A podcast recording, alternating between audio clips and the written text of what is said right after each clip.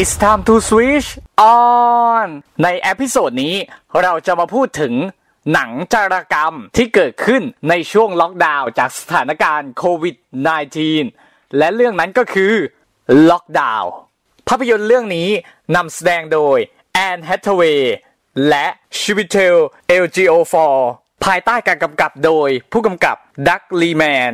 จาก The Bourne Identity Mr. and Mrs. Smith และ Eight of Tomorrow ว่าด้วยเรื่องราวของลินดากับแพ็กสตันคู่สามีภรรยาที่ได้ตัดสินใจว่าจะบอกเลิกกัน แต่ว่าพวกเขากลับต้องติดอยู่ด้วยกัน เนื่องจากการประกาศล็อกดาวน์ที่อังกฤษ โดยในระหว่างที่ทั้งสองคนล็อกดาวน์ด้วยกัน นอกจากเกิดการประทะกันในด้านความสัมพันธ์ที่ไม่ลงรอยกันแล้ว ก็ยังเกิดเรื่องราวมากมาย ซึ่งนำไปสู่การจารกรรมเพชรที่มีมูลค่ากว่า 3 ล้านยูโรสุดท้ายแล้ว เรื่องราวนี้จะจบลงเช่นไรก็ต้องไปติดตามดูกันในหนังนะครับผมเอาจริง ๆ ความรู้สึกหลังจากที่เราดูจบเลยนะ คือเรารู้สึกว่าหนังมันมีความเป็นด็อกิวเมนท a รีฟิล์มที่บันทึกเหตุการณ์ การล็อกดาวน์ในอังกฤษเอาไว้บางส่วน ซึ่งเราก็จะได้เห็นวิถีชีวิตที่มันมีการเปลี่ยนแปลงไป โดยผ่าน 2 ตัวละครหลัก อย่างลินดากับแพ็กสตันซึ่งภายใต้สถานการณ์การล็อกดาวน์อะเราคิดว่าทุกคนก็คงรู้แหละว่า เออ มันจะมีมาตรการอะไรยังไงเกิดอะไรขึ้นบ้าง แต่อันเนี้ยเราก็จะได้เห็นเบื้องต้นแหละ ว่าเอออังกฤษเขามีอะไรยังไง ซึ่งจริง ๆ มันก็ไม่ค่อยได้ต่างบ้านเรานักหรอกถ้าให้พูดกันตรงๆเลยนะแล้วมันก็ยังเจาะไปด้านประเด็นของความสัมพันธ์ที่เกิดการละหองละแหงกัน ซึ่ง 2 ตัวละครเนี้ยความสัมพันธ์จริง ๆ มันมีปัญหากันมานานแล้ว แล้วก็ตัดสินใจที่จะเลิกกันเนี่ยแหละ แต่สุดท้ายเจอล็อกดาวน์ไปก่อน อย่างที่เราบอกไปในเรื่องย่อก็เลยทำให้คู่เนี้ยต้องอยู่ภายใต้ความอึดอัดที่แบบ อึดอัดล็อกดาวน์ไม่พอ เพราะว่าตัวเองไม่สามารถออกไปไหนได้ จะคุยกับใครก็ลำบากอะไรอย่างเงี้ยยังต้องมาอึดอัดในความสัมพันธ์คู่ชีวิตที่มันจบลงไปแล้วอีกอะแต่ถ้ามองในอีกมุมหนึ่งมันก็ถือว่าเป็นการทดสอบความสัมพันธ์ของคนรักทั้งสองคนด้วย เพราะว่าอย่างเพื่อนเราหลาย ๆ คนที่มีแฟนแล้วพอเจอเหตุการณ์โควิดไปอะ ทั้งคู่ไม่สามารถเจอกันได้ ถึงแม้จะบอกว่าเออมีมือถือสามารถโทรหาติดต่อกันได้ ใช้เฟซไทม์สกายซูมคุยติดต่อกันได้ เห็นหน้ากันได้ แต่ฟีลลิ่งมันก็แบบ มันไม่ใช่อะ เออ ยังไงแบบเรื่องความสัมพันธ์ของคนรักมันก็ยังมีความรู้สึกที่แบบ อยากจะกอดอยากจะเจอหน้าอะไรต่างๆนานาแต่ก็นั่นแหละพอเจอกันไม่ได้อะไรกันไม่ได้แล้ว มันมีโอกาสที่จะทำให้สามารถเจอกันได้อะไรอย่างเงี้ยแต่ เนื่องด้วยว่าโรคที่มันทำให้แบบ เราก็ต้องเซฟตัวเองด้วยแล้วก็เซฟคนรักด้วยก็ทำให้แบบเออเพื่อนเราหลาย ๆ คนก็เลิกกับแฟนไปด้วยเหตุผลที่นะซึ่งมันก็ถือว่าเป็นการทดสอบความสัมพันธ์ไปด้วยในตัวนั่นแหละ แล้วก็รวมไปถึงการ work from home ซึ่งเราก็จะได้เห็นเลยว่าโอ้ยการ work from home เนี่ยมันมีความวุ่นวายแค่ไหนอะไรอย่างเงี้ยรวมถึงการแต่งตัวแบบ work from home ด้วย มันก็เป็นกิมมิกน่ารักน่ารักที่เราคิดว่ามันก็เกิดกับทุกคนนั่นแหละ อันเนี้ยก็แอบเก็บไว้ให้ไปดูในหนังนิดนึง แต่ส่วนตัวเราก็รู้สึกว่าหนังมันไม่ค่อยมีอะไรเท่าไหร่ แล้วในความไม่มีอะไรเท่าไหร่ของมันเนี่ยมันก็เลยเอาการจลกรรม ซึ่งเกิดขึ้นจากความคิดเพี้ยนๆเพราะว่าการอยู่บ้านนานเกินไป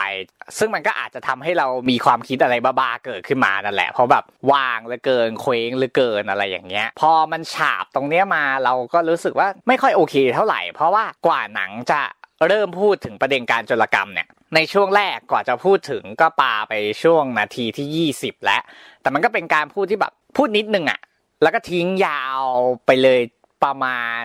ชั่วโมงหนึ่งอะตีซะว่าครึ่งหนึ่งของหนังอะเพราะว่าหนังมันยาวเกือบ 2 ชั่วโมง กว่าจะกลับมาพูดถึงประเด็นจารกรรมอีกทีนึง แต่ว่าจริง ๆ เรื่องราวที่เกิดขึ้นระหว่างทางอะมันก็มีผลต่อ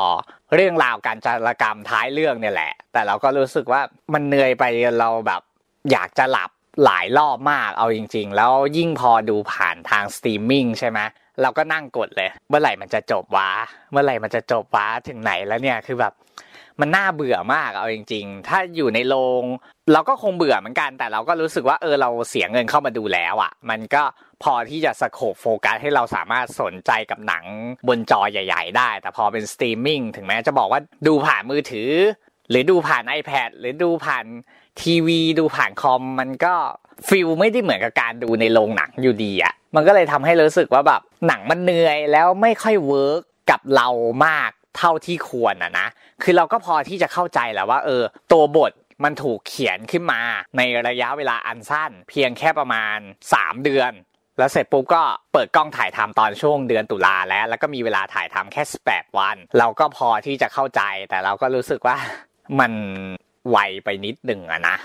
แต่ในส่วนของการถ่ายทำอะถึงแม้มันจะเป็นการถ่ายทำในระยะเวลาอันสั้นเพียงแค่ 18 วัน จนทำให้เออหนังมุมกล้องมันไม่ได้หวือหวาหรือมีเทคนิคอะไรมาก แต่เรากลับชอบในความธรรมดาของ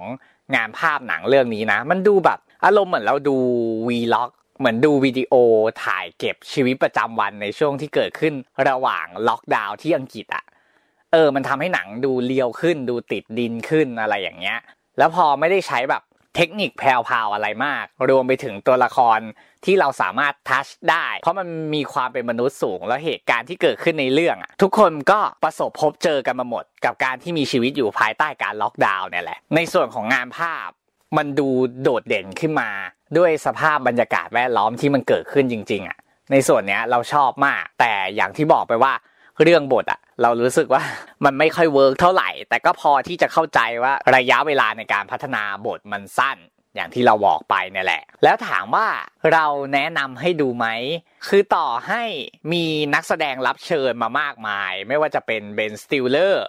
หรือเบนคิงสลีย์มาร่วมแสดงด้วย เราก็ยังรู้สึกว่าไม่ค่อยแนะนำให้ดูเท่าไหร่ เพราะว่าหนังมันแบบมันเหนื่อยเกินอะจริง ๆ นะ แต่ถ้าแบบเออใครอยากมาดูก็ดูได้ อันนี้เราไม่ว่ากันก็แล้วแต่คนแหละแต่ส่วนตัวเราแอบไม่ค่อยแนะนำเท่าไหร่ ขนาดว่ามีแม่แอนนี่